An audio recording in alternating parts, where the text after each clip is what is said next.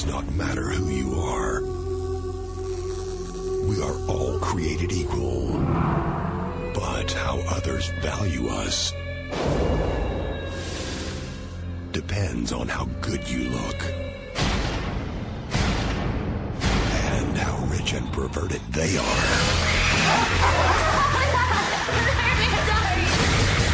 Hostel Part 2. And welcome back to episode number 16 of the Film Broadcast. Our Eli Roth season continues. Hostel Part 2. With me is Graham, Stu, Nim. Stuart, what's the update? What's the update on Nim? Nim is still backpacking apparently in Slovakia. We haven't heard from him. It goes to voicemail. But he did take out a large amount of cash.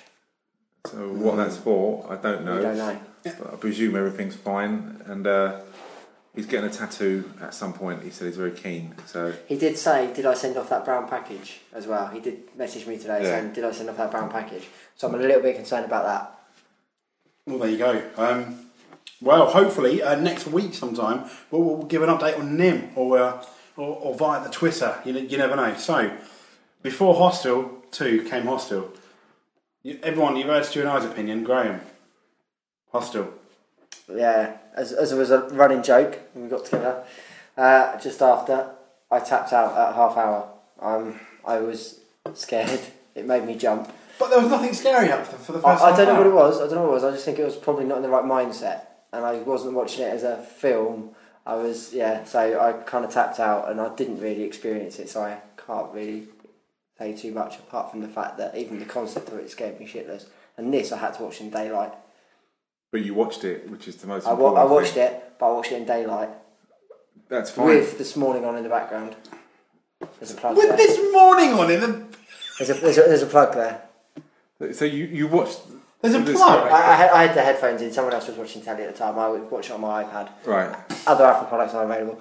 Um, yeah, so uh, yeah, I was watching on my iPad, um, but I just thought this morning in the background had a girly context to it. It was like your safety blanket yeah, kind of yeah, thing. it was comfort. I could look up and see Yeah. yeah. Holmes' smiling face. That's fine. What, what would you give the first 20 minutes out of uh, five?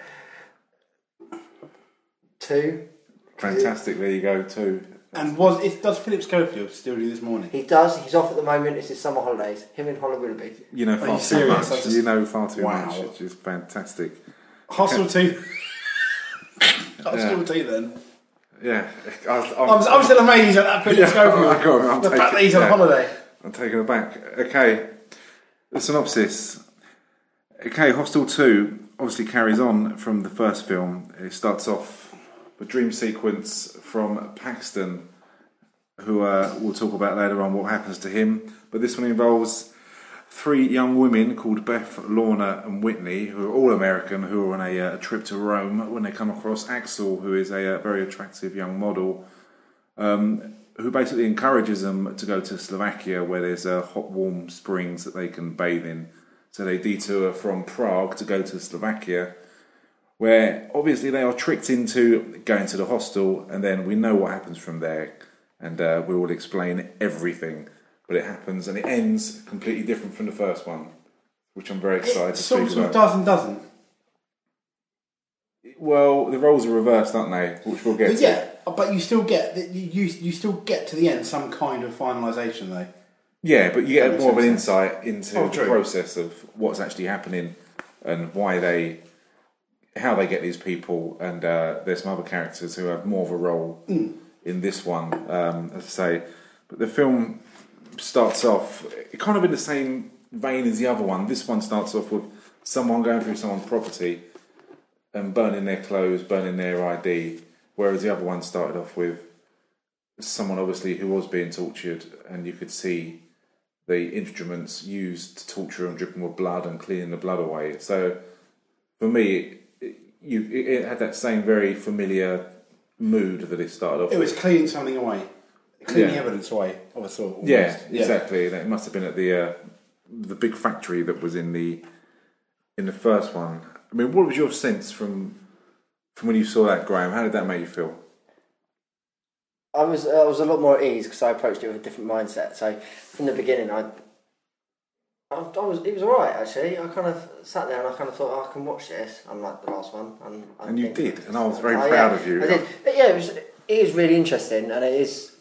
You know, obviously I didn't watch the last one, so the opening sequence didn't mean anything to me. Yeah. Because from watching half an hour of a film, it's not going to. But it's luckily not too in depth, and the plot isn't too deep that you can't keep up and catch up Would you quickly. would kind of watch now? You've watched all of this one.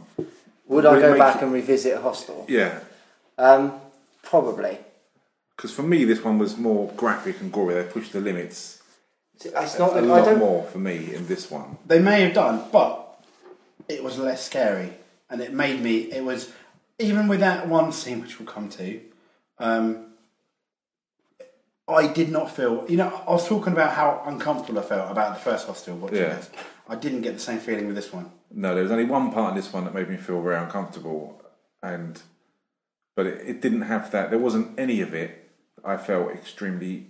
I could feel the tension. There was I like less- wonder yeah. what was going to happen. Less suspense, almost. Yeah, yeah, But um, obviously, watching Hostel, it starts obviously out with Paxton, and obviously the first, you know, good five six minutes are, are, are with obviously the uh, protagonist of the first film. yeah. What did you think of that? Did you like that? The uh, that? Yeah, I'd, I hadn't seen it for a long time, um, so it kind of felt all fairly new to me, and I, I'd forgotten that it was a dream sequence, the, the, the first part, and I, Yeah. I, and I think a lot of it was for people to catch up who hadn't seen the first one, or had seen it when it came out, and they haven't revisited since. In a couple of years, it was a catch up because he, when he was explaining to the, uh, I suppose they were from the police, what was happening, it gave flashbacks of his experience when he went to the first one. So in a way, you don't need to watch the first one because this helped you kind of it pushed you along with regards to what he saw. Absolutely. his friends had gone missing, but I'd forgot it was a dream sequence. But I knew what was going to happen. Still, I knew that at some point when he was laying in bed and he had the lady and the man there, and the police started to move over closer to the door and lock the door. But obviously, again.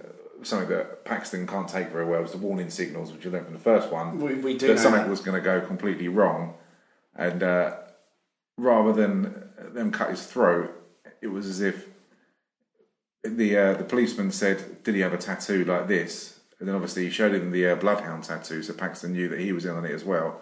Then he got the scalpel and just ripped it right down his chest, and it was as if he was going to rip his intestines out, wasn't it? And then he woke up. Yeah. So you went from the extreme from It's blood and gore, so it doesn't. minute. The blood and gore thing, that's I'm right with that. It's the suspense, the way that in a lot of horror films that they use the music and lighting and stuff to create suspense. You can't. That wasn't a surprise when he did that to me. Yeah. It, it, it was just like, all right, you knew something was going to happen because he's lying in bed, heart rate's going up, and you're kind of going right, okay then, and then it's just waiting for that one thing to happen. And stabbing someone in the chest and ripping them open with a scalpel isn't particularly scary, Yeah. unless it's happening to you, obviously, and then Yeah. probably want to ring Booper. Yeah, it did remind me of the American in London sequence. So that that random the, the, The randomness zombies. when yeah when he's laying in bed yeah. and uh, you don't know if it's reality or No. or what he's going through and you're waiting for something to happen. But I feel the American Werewolf scene from our first episode we did had a, a lot more suspense and it made you jump It did. and uh, it kind of freaked you out a lot. But this, you were just waiting for it to happen, weren't you? Yeah, I mean, they started asking him about. Obviously, they started asking Paxton about the person he killed. Yeah. They found a dead person at the station, which is obviously how it ended. What I would like to know that I liked the idea that it almost the film almost began from the second almost, or, or Yeah. within half an hour maybe Yeah. of the film ending. They found him on a train, not feeling very well, quite Yeah. clearly, and obviously him ending up in hospital. But yeah, I, I like that. I like the scene. I thought it was alright, but you you knew it was coming a mile off. Yeah, and obviously Paxton wakes up, and then he's he's in America. Is he in America? Would you say, or He's with his girlfriend. I don't know. You know, I don't know where. It doesn't really that- make it clear where that is. No, so- because yeah, I don't know where he is, but he. Did but he have a girlfriend in the first one though? This is the other thing. But nothing was mentioned, was it? Really? I mean, he was banging. He was every- acting like a single. But Well, she, yeah. but he says, she says, in when they're lying in bed, I took, I took you back. Yeah. So obviously, That's it would true. imply that maybe, maybe it wasn't the character that was in the first met- one. But, no, you're right. But may, you know, maybe he went away, and then when he came back, then you know, she she went, oh, I'll, I'll- you know, I'll take you back. You know, you went Yeah. away, you, you did whatever you needed to do. Now you've come back. You got a few issues and problems that are obviously brought on from the first one. So that's why she's turned around now and saying, I'll I'll I'll take you back. Yeah. But he won't go and see anyone to sort out his. Yeah, because he wakes up from the dream sequence and he's obviously freaked out that he can't go to the authorities because they'll find out where he is, and the fact that his uh, they Josh's parents believe that Josh is still travelling. He hasn't actually told them what happened to Josh, have they? No, they haven't. Because that's what he says, and she said you've got to tell someone. And he believes he's got obviously a safe place to stay at his girlfriend's nan's address, but then finds out his his girlfriend's sister knows where they are, and then he starts freaking out and storms out of the bedroom, doesn't he? Yes. And he goes downstairs. He wakes up the next day, um, or she wakes up, and he's not there. And again, the signs are there that someone's pruning a tree with a chainsaw, which doesn't need to be pruned, and you don't. You certainly wouldn't use a chainsaw to prune a tree. And uh, I knew something was going to happen, and I couldn't actually remember what was going to happen, which was really enjoyable to watch it again. But then you, she goes downstairs because she can't hear him at all, and there's just his body there with his head cut off, isn't it? Yeah, with the cat licking at his. Uh, Yeah. licking his eye. I thought I thought that I did have a chuckle to myself. I'm, Yeah. I, am not not gonna lie. Body's sitting there in front of a bowl, in front of Yeah. something to eat, and that's bowl of cereal. Yeah, a bit hungry in the middle of the night. I'm gonna get something to eat, Yeah. and the cat's licking your carotid artery. You're nice, isn't it? Uh, it's nice. And then the motorbike goes off, which obviously is the person responsible, or it could be the person who's trimming out the tree with a chainsaw is responsible, um, with Paxton's head, and then goes and meets a guy who we know now as Sasha, who's in charge of the elite hunting club, isn't he? Yeah, he's And the, the head's- uh, guy yeah. with grey hair. Yeah, and Paxton's delivered to him, or his head is delivered to him in a box, and he's sitting there having a coffee with the two bloodhounds, which is a symbol for the elite hunting club. So uh, immediately it opens up other doors with regards to the people behind the hunting club and how powerful they are. Then they can get you wherever you are. And no, absolutely. But but the, the fact that obviously the protagonist is dead from the first film, had his head chopped off, does that take anything away from the first film for you, Stu? And uh, is it is it really needed in your opinion? Um, I I, I would have wondered what happened to Paxton. Because I thought it wasn't really needed. However, I think it would have made the scene where you see his head later a lot more. Oh my god! And I think that would have been a lot more effective. Yeah. Without this beginning. Bear in mind, it's a good six, seven. um, I don't know how long. How long? I, I mean, I felt it was good. Didn't really need it. No, they If could they have left the head bit in. Yeah, they could have got away with not doing it, but it puts closure to it, It in, a, does. in a way that why didn't Paxton go to the authorities? True. Why something could have been done about this and all those other kind of tangents that you could have gone on to stop this from going on. But uh, again, it opens a door for how powerful these people are. They they can find you wherever you are, even if you think you're in a safe place. That they can find you. So there was different reasons why Okay, so, this so was done, but uh, I agree. They could have avoided it, but but it, t- it says a lot in a very short space of time about these people, yeah, and, and it's implying a lot. yeah. And the first film did that. I think they said a lot in the space of just over an hour and a half. They fit, they put so much into this film, and even this film, it's at forty eight minutes that the torture actually starts, then the countdown to where it ends. Uh, but they do fit a hell of a lot in into a short space of time because they don't give you too many questions. They just constantly give you answers all the time. They do, but I'm throwing it out there now. I'm I'm not saying that I, I particularly agree with it. You, you take that the beginning sequence out, and then you when you get introduced to the characters and so on, and with the torture scenes, is it? And I'm, this is not my opinion, but is it a copy and paste of Hostel One, just with different characters and a few things changed? Um, I don't know. I I thought that because you're introduced to the three main characters in Rome. You've got Beth, who's the very strong one. You've got Lorna, who's unfortunate in her looks. She's very naive, she's boring, and obviously they mention her sexuality, which she's a virgin. So you've got kind of Josh there, haven't you? Yes. You could have Beth being Paxton, the sensible, stronger character, and Whitney could be um, Ollie, couldn't he? Yeah. Our friend from Iceland. Yeah, because she's she's a party girl. So, She is. but it, it wouldn't have worked if if you've had three strong characters or if you had three No, weak characters. it wouldn't have done. So it is a bit tropey, but I feel you need the balance of the leader, someone who's very vulnerable. But I never related to these characters at all. I don't know if it's because they were females. I don't know about you, Graham, but I I know you didn't watch the first one, but I couldn't relate to them as in the fact that I cared when something happened about to them.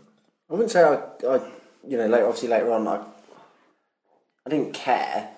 Um, I thought, I thought the whole concept of intro- introducing them was a little bit weird, but, um, but you know, each of their own. It was more of a, it kind of reminded me a bit of Taken in a way. Um, you know, they're off exploring Europe. Yeah. American girls off exploring Europe. You know something's going to go wrong. You've got three single American girls in Europe. Something's going to go wrong. Yeah. Um, but yeah, I wouldn't say I, you know I didn't like warm to them or it didn't really. I, I didn't really engage with them, and I wasn't thinking with some characters in some movies. You kind of think when they're not on screen about that particular character and how they may relate to that scene. And these three, it was kind of like, do you know what? I was more interested in the um, one that was being painted. Yeah. yeah. Or What did draw. you think? Did you, What, that Graham's a perv? Or... well, I know Graham's a perv. I don't need Oh. to. We don't need to discuss that. But what did you think about? Um, No, I think I agree with you. You couldn't relate to them, and it's not because I'm a bloke and they're and they're females. Because um, looking at another horror film, a slightly different Alien, I think we could all quite, quite happily say all of us can relate, eh, particularly situ- you you know to Sigourney Weaver, and we obviously feel for her throughout the film. It is a surprise that she ended up being the main character. Um, so Sarah Connor obviously be- be- being, being another strong female character. So I, I think I think forget obviously the fact that we're, we're a bunch of blokes we can't relate to, to these females. I think Stu, I think you're you're right, Stuart. I didn't really care about them as much.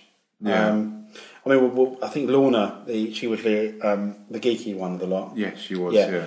I mean, but obviously later on we're get to when she when she got into trouble and stuff. I didn't really feel that as sorry for her, perhaps as I should have done. Maybe. No, I found that uh, straight away when I first watched it. Um, that but I think it's because she's such a weak character that more than, you can't relate to her. And At least Paxton was strong. Yeah, Paxton was strong, He but was Josh stupid. Yeah, Josh was a weak character, but you knew more about him and. He, he you could relate to him, and I don't know whether it's just down to him being a bloke and what he's looking for, and his other mates taking the piss out of him. But she annoyed me more than anything else because she was so weak. All she wanted to do was go home. Yeah, and there, in the short time she was on screen, there wasn't even any kind of a character arc. Because had she actually shown a bit more strength, etc., Yeah, before obviously b- b- being captured, I, I think you would have actually rooted for her a lot more. And she was, the, as you said, she was weak pretty much all the way through. I mean, had she had a scene where she stood up for herself suddenly, you would think, oh yeah, maybe that's good. But you never really had that. There was no character arc. She didn't really progress throughout the whole film. Um, throughout the whole film until until obviously she met her untimely end. I think that when they obviously on their way to to go and get the train and off they go to Prague, um, when they when they're having um, Beth and Whitney are having a conversation about you know oh the four seasons and getting you know a nice posh hotel and all that type of stuff, and then she says oh you know someone else is coming with us. It's kind of like all right you want a character to appear then, but there was kind of like nothing. It was more like an implied oh well they don't really care about her, so it kind of made the audience almost not really care about her either. Ah. So Yeah, you're right. It was kind of like a oh well, it's the, you know they're meant, they're meant to be the main characters Yeah. in that from the start, and then it comes up and says, well they don't care about her, they don't want her there, they think she's a pain in the ass, so. Well, If they does that? should we, kind of yeah, how does that introduce her to, Yeah. to the audience? It introduces her as if, oh right, well, she's going to appear in a minute, but she's worthless, she's a wimp. Yeah. Instead of going right, this then three, and then you make that through her actions on screen, you then make that assumption for yourself. They've already made it for you, so that kind of takes the thinking out of it. I think. yeah, I think that's spot on to be honest. I honest. didn't really think about it from that point of view. That's brilliant. Yeah, Clearly, you did watch it. you did. Didn't he? The man's genius. You should do. A I know. pod- You should do a Should do a podcast. podcast, yeah. You should do. And, uh, in, in, in other news, E equals MC squared. exactly. But yeah, they um, they're obviously in Rome. They're drawing um, this male model, and uh, he is nude, but that, that's nothing to do with it. And then they draw a female model who comes on, who comes into the film. Her name is Axel, and as soon as you're introduced to her, um, obviously in a speaking role rather than standing there naked, you instantly know something's wrong. And for me, I found when I was watching this, this sequence, and when they go onto the train, which we'll talk about in a second, because I couldn't really remember what happened. For me, everyone was like a suspect, and I was waiting for something to happen to everyone they bumped into, and uh, I quite enjoyed that. I thought that was for me, it was quite enjoyable that something's going to happen. They're in on it. They're in on it. When they weren't, they were just, and it kind of led you down quite a few kind of dead ends, didn't it? With It regards did. to the suspense, and I thought that was the only bit in the film that had any kind of suspense in. Yeah, because I was surprised that some of the characters, uh, one in one in particular, ended up being captured and wasn't well, wasn't part of it. We'll get into it as well later. Yeah. our, our Russian friend. But you weren't, you only would have had that had you seen the first film. Yeah. So, in, obviously, for, for, from your point of view, not not not what, completely watching the first film. Um, how, how, did, how did you how did you feel about all these different characters? Did you sus- did, were were you suspicious? Of I any didn't, of I didn't. Apart from obviously the rather attractive female model, though I wasn't suspicious about at the beginning. Wasn't suspicious about anyone but her. There wasn't anyone or the people everyone sh- they bump into and stuff. Uh, while they're obviously before we haven't got to the train yet, but before you know get to the train. Yeah. Apart from her, you kind of thought, well, because she was quite a strong character straight off. Whether that be her the way that she portrayed herself on screen and stuff and then to ask for the picture, how much do you want for it, all that type of stuff. And you kind of go, right, well, she's going to be pivotal in whatever happens here. So, like, she's the main one. Nobody else really gave me that thought and feeling until. Yeah. She was quite, the Axel was quite in your face, very kind of Yeah. blatant that I'm going to be in this. Yeah. And I think stronger than the other character. three. And what would be the three main characters, the ones that, you know, obviously setting up to die pretty much. Yeah. And hold on a minute, well, she's coming in and eclipsing them all with Yeah. what she's doing. Well, and it's more of a case of trying to wait. I found myself throughout the whole film waiting to find out what happened, what was happening to her, rather than what's happening to um, the other three, because it just seemed that she was ooh, suddenly taking my attention away. Yeah, So well, they don't if- pointed out, for me, they pointed out Beth as the strongest character and the main character just by giving her a bit of a character arc because you get a stand at the Four Seasons Hotel where they said that she could afford to stay there. yeah. Then a bit later on during the uh, like the festival, Yes. that again you learned that her, her parent died. I think her mum died or her dad died, and she's been Yeah, left mum died. such an amount of money that she could afford to buy Slovakia, and money is never a problem to her. No, but she doesn't show off as well, which which No, she doesn't show off, but that's the history. You, even though it's very brief, but it does play into it later on. But you still get a bit of history from her. But with Whitney and from Lorna, you get no background whatsoever. no, they're very one dimensional. Yeah, so whereas the others, um, with Paxton, Ollie, and Josh, just through their their kind of like the banter they had and the, the piss take and talking about their their past, you got to know them. You got to know their history of what they're like and stuff like that, which made a difference, which made you care about them. But you were more focused on Axel for what she's doing, and, and um, Beth because she was the strongest character out of all of them because you had history behind it. The other two, you were just waiting for them to die at some point and how they're going to die, and you didn't care when they did die because from seeing Axel, she wants to buy Beth's picture. Beth just gives it to her. Then, as uh, Graham said, then they talk about going on a train journey to Prague. They're on the train, and they bump into Axel again, don't they? And she's there, Yeah. And she said, "Speaking to you made me want to travel and be free." So they join them, and whilst they're on the train, you see Whitney's character come out a bit where she just wants to pull blokes, and Yes. she's kind of mildly attractive, and she pulls this bloke, and then they go back, and she wants to score some drugs from him, doesn't she? And that's the first part. Then I thought, are these people in this carriage set up Ah, to encourage their journey to make sure where they go. If Axel doesn't succeed, is this geezer there to do it as a backup? And is there someone else there as well? Yeah, it came, That's what I kept thinking. It came a little bit suspicious when obviously they went when they got on the train and saw her, and then scoring whatever they possibly can, and then they go, "I'll come back to my like carriage and I'll look for it and stuff for hmm. you."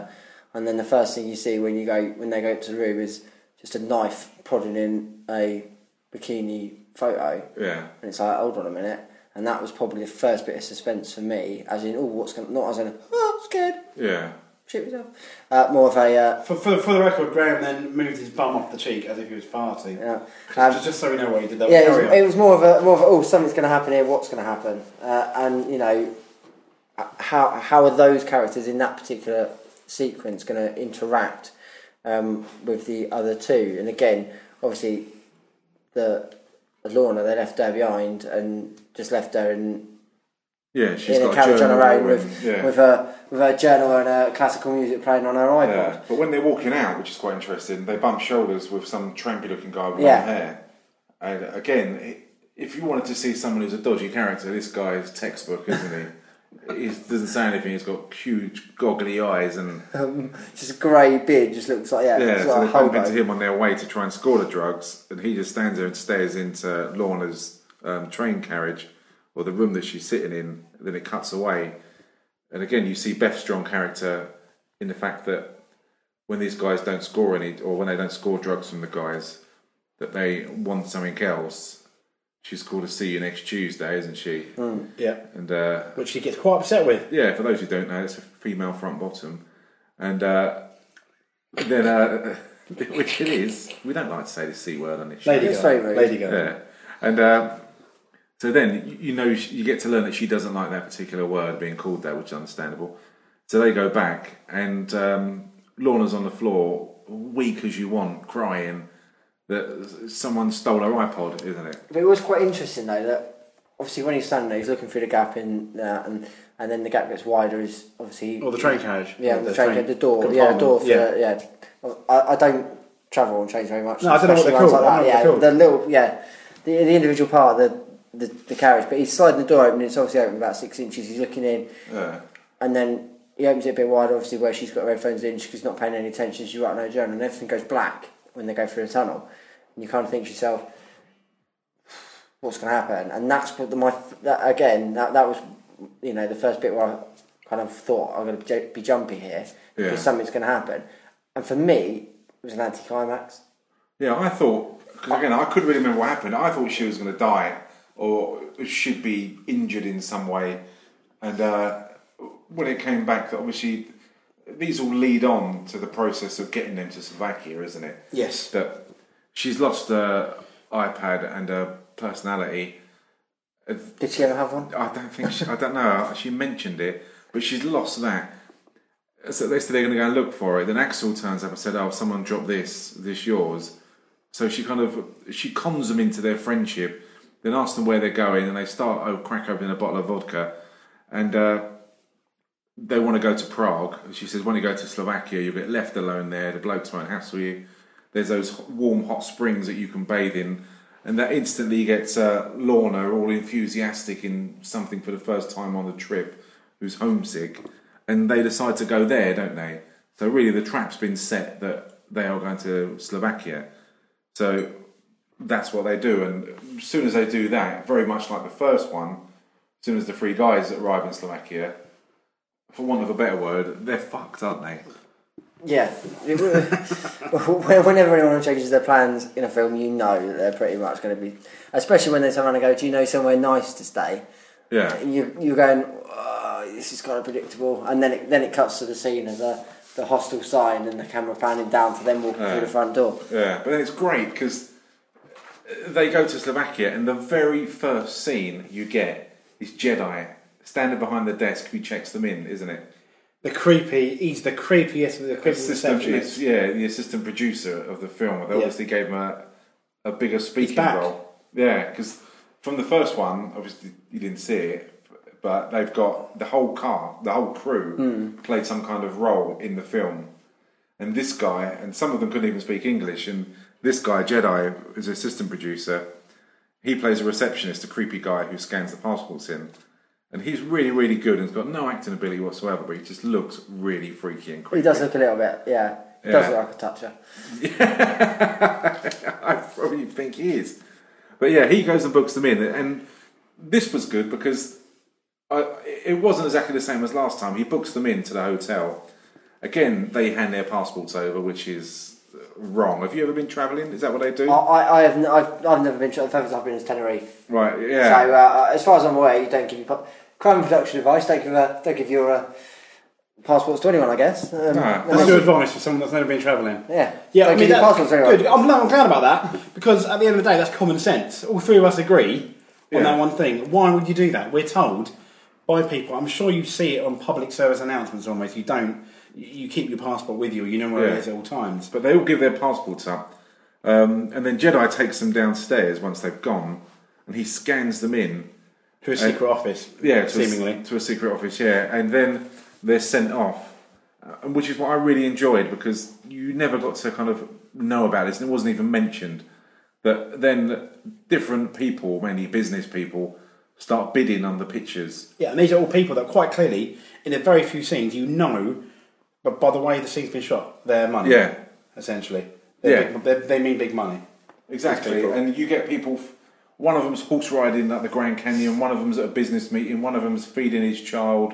That, that, that's the mo- that one was the most messed up one for me. Feeding his child, Yeah. and he's getting an email or or, te- or who I'm Yeah. going to kill today, that, or torture. That, that just that just I messed really me up. enjoyed that. One was an old guy on the beach sitting next to his girlfriend on a deck chair, Yeah, and essentially bidding because they want to murder that person because they like the look of them. I I thought that was really, really good insight into how they choose that person because we asked that last time, didn't we? We did. for the first hostel. How do you think they do it? Um, I think we we said they probably look at their passports and Yes. send the pictures off. But and then you're first introduced to Todd, who's obviously bidding. He's on the golf course, and he bids for Whitney, um, and he's successful. And Todd is probably mid, you describe him as a middle-aged guy who's pretty well built and he's pretty charged up, isn't he?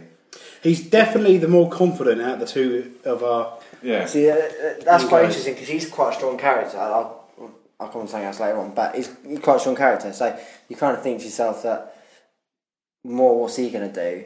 And obviously, you Yeah. kind of got the point of then, right, what they're bidding for. It's a bit like when you watch like Taken and they're bidding for, for the girls on that, you know exactly what's going to happen without it even Yeah. telling you what's going to happen. So you kind of, or you've already made, you already know what's going to happen, so you're fine with that Yeah. and you're just going right. But it's, it's amazing how, you know, he was obviously playing golf and all, all that type of stuff, and the way he was just telling everyone else to wait for him while he was doing what he was doing on the old phone and stuff. But it was just his reaction was phenomenal when he got it. Yeah. It was just like it was like he won the lottery.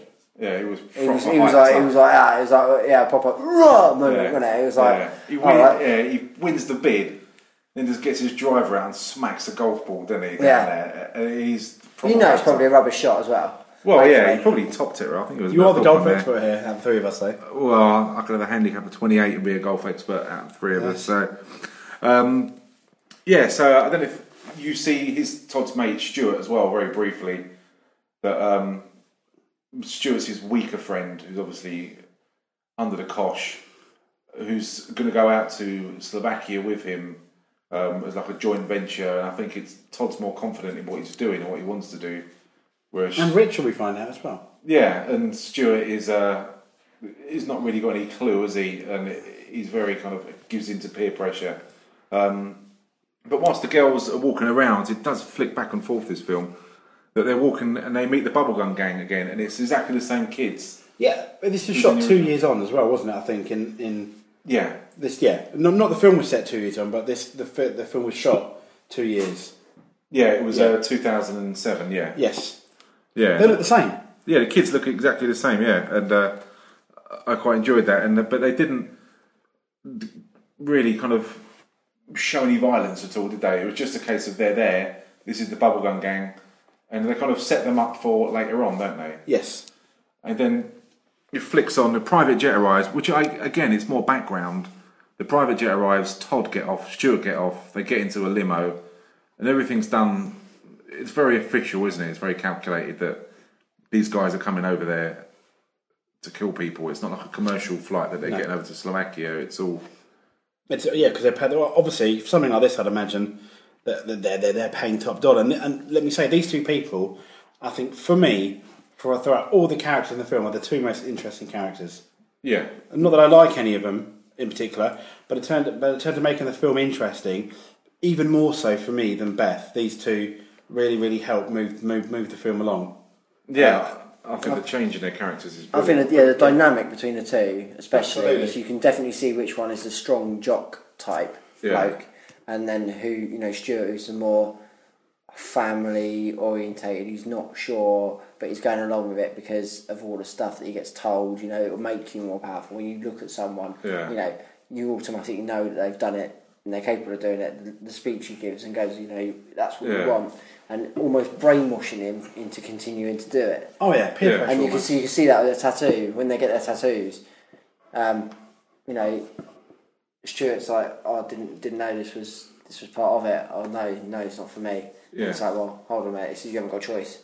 And that's you know that's where you can first Yeah. again see the the actual physical action of him doing something because of the pressure of other people and what people think of him because he's so obviously so browbeaten at home. Before they get on the plane, you see them go to um, when he gets a phone call. Uh, how's he how's he going to get out of what his wife and kids and his you know the bus turns up and the kids go off to school and his wife disappears obviously goes off to work and he's there just tidying up the the breakfast things you kind of think how you know he might be a bit browbeaten when he gets home and then now he's given power but doesn't quite know what to Yeah. do with it how, how to conduct himself Yeah, I kind of this experience of going over to Slovakia is the equivalent of someone going to Lourdes, isn't it? He's seeing this as a being reborn again, isn't he? Todd is very much so looking at it like this, yeah, and he thinks that through this experience, it will make Stu a better guy and a lot stronger. That people are going to respect him more. I mean, they get there, they get their pages given to them, and told them to keep their pages on all the time wherever they go, and that they'll be called once their once their victim has been drugged and yes. and As and opposed to going to a restaurant where, where that normal people do when, when you when your table's ready. Yeah, To be honest though, even in 2000, what 2007, quite big these pages. well, They're they are still the same though now. They were. Yeah, I mean, I went down to a restaurant uh, Yeah. about a month ago, and I was given these pages, and they were virtually the same yeah size. it's still pretty it's, they're still pretty big aren't they it's like good size for an old school mobile yeah, phone and they really vibrate It's a probably lot. so you don't nick them, I imagine, from restaurants, rather than obviously this. But I don't know really. I don't know why you'd nick a restaurant page. Yeah. I haven't. I haven't. I haven't. Do you always need to know when your table's ready? Or do you eat that much, James, that they always giving you a Oh, table? no, I'm not that fat. I'm not. There's no need for that, is there? There's no, there, You what, said- why is my diet? you, you set it up, mate, and I'll knock them out of the park. Yeah, it's fine, you go, Moving on. yeah. Moving on. Before Stu uh, gets in between us. and they go to this harvest festival, don't they? It's a kind of like town festival. Yes, And it reminded me a hell of a lot of. Have you seen The Howling?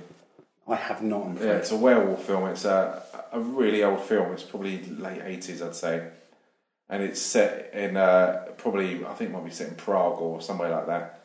And they have a, a town fair there, and people are dressed up as wolves or those big oxen with axes and these scary clown faces. And this was exactly the same. It, it's not the kind of fair that I'd want to go to and feel comfortable. I mean, you've got that big ball with an axe just swinging it Yeah, around. just, just just waving. yeah, and, and it is like- really like that, freaked you out. It would. Yeah, And everything there was pretty messed up, wasn't it? To be honest, and I thought it was interesting. You had the girls there who were drinking, trying to have a good time. Even Lorna was getting pissed up on non-alcoholic cider. Or so she thought. So she thought. And at the other side of um, the fair was Todd and Stu, weren't they? Which Yes, watching. who, who are watching these people? who are watching them, which is really sick when you think about it, isn't it? Okay, now this brings you back to Hostel One, though. Back to our um, back Dutch to our businessman, Dutch yeah. businessman. At what point then do you think the Dutch businessman knew that Josh was gonna? I think it was Josh, wasn't it? That Josh was going to be his victim. Well, what the Dutch businessman knew before he even got on the train. Do you think he did? Well, it would appear so because Yes, Well, I, these agree guys flew from America and they actually have to bid, don't they? Once they go out there, they know who they're getting. But he went out there before they got to Slovakia because he was met them on the train. That's what I'm saying. At what point, or did he choose him? I don't know. But these Yeah, are the questions. But these, yeah, but these, uh, that's very true, actually. Yeah, because they didn't even have the passport pictures, did they? No. So uh, yeah, it's a good point, actually. I'm, not, I'm just wondering, maybe he requested Josh, I don't know. But I mean, uh, um, They could bid, maybe yeah, because they didn't really go into detail in, so they could probably get away with it, couldn't they? yeah, because then he met him in Hostel 1, then he met him at the bar. Yeah. And then did, did he know then? Because they'd already been to the hostel, hadn't they? He may have known then because he would have given his passport Yeah. in then, but yeah, maybe because they didn't explain the bidding process of how people killed someone else, No. that they didn't have to explain it, did they? They, they There was just no need to in Hostel 1. No, No. no, but, but because we know now, it's just, it's just interesting to what. I, I was Yeah. wondering at what point this Dutch businessman who they meet on the train. yeah. We obviously went over there to kill someone, and maybe he did. was just sitting there waiting, but there wasn't the pager process or the uh, the meeting that they had with the people and the contracts No, and the tattoos and things like that. So um, yeah, but this Harvest Festival, obviously they're walking around, and Whitney's getting quite into it, isn't she? And Beth's still she's very sensible, isn't she? She won't get pissed up. No, she'll drink, but not in excess. Yeah, and she's always looking after Lorna and um, Whitney as well. She's always in control. And Lorna, again, you explained or you're told from Whitney about how much money she's got and that she could buy Slovakia if she wanted, and money's not an issue. Again, they point it out with history to her and no one else, which gives you a clue that that may come into it later on, or she's going to be the only one who survives this. Uh, and Lorna says she meets this guy who looks like Meat Loaf, doesn't he? It's hardly appealing, but beggars can't be choosers. And she's warned not to go off on a boat with him. And he knew that. The minute she got, because it's a horror Yeah, film, yeah, as soon as it Yeah. sometimes says don't do it, it's you a know trope they're it. almost. But It is, yeah, yeah. As you say, don't do it, but they go and do it. Um, and uh, the next thing you see, well, before that, that's when Stuart comes over, isn't it? And Todd's waiting the other side as if like, what are you doing? Yeah. yeah, what are you doing? This isn't part of it. You're being an idiot again. And he walks over and he meets Beth. And again, he, he's always putting himself down. He says, um, You're talking to an ugly guy like me when there's loads of young guys who want to be with you. And, and again, he just puts himself down. And he doesn't give anything away. The only thing he slips is Her he says, Good night, Beth. She says, Well, I didn't tell you my name. He says, Well, you, I overheard your friends saying it. That, yeah, I like that bit. Yeah. you were like, ooh. Yeah, and he gets away. But she's always, I don't know if it's just her, but she's always looking at people as if. Suspicious what- of them? Yeah, or- what's wrong with you? Yeah. As if something's happened. And she's looking at, rightly so, we find later on, that she's looking at Stu like that, that you're a bit of a weirdo, and turns out. She really right. is. She was right. She's, yeah, she doesn't know just how spot on she is. No. And then Lorna's on a boat and goes down river. And you know she's screwed. You know, yeah, exactly. You know she's had it, and, and uh, because I ha- hadn't invested in her character, that it didn't bother me whatsoever. To be No, honest, I I was quite, I was pleased that someone was going to die, and it was a bonus that it was her. Oh, Or- did you feel like that or not really? In a way, I think you're right. What about you, It didn't, really, didn't really mean a lot, just because she went off like a scene out of Bat Out of Hell. It was Yeah. just like, I, I really did anticipate a red hanky to come out of that bloke's um, jacket and for him to burst in a song. I was like, that's, that's how interested I was at that point. I was like, really? You know, I just I just wanted like a motorbike. the musical. Yeah, Yeah. motorbike just to come over and yeah, Yeah. just be uh, literally bat out of hell. Um, but yeah, you, you, you knew that something was going to happen, but They kind of was- tried to yeah. play it out when the, the boat moored up, and he got that big iron I think stake they just out. dragged it. Yeah. Yeah, and you kind of thought, oh, she's going to get it. But he changed the boat up, and then he just he tells her to close her eyes, and they put a sack over her head and chuck her in the river and knock her out. Which was a bit pointless, the river bit. I don't know why. yeah, I don't know. Maybe just to humiliate her more. I really don't know. Yeah. But uh, then she's at it, and uh, for me, I was quite happy because Because you're, 'cause you're sick, or. Uh, she was a waste of space. Oh, Thank you, you. you Yeah. guys are harsh. she was a waste of space. She didn't add anything No, to the she- film. no, you're right, And with her her character gone, is. it didn't take anything away from it either. So it was a case of this film's going to get going now, and I know it's going to be a lot gorier than it is.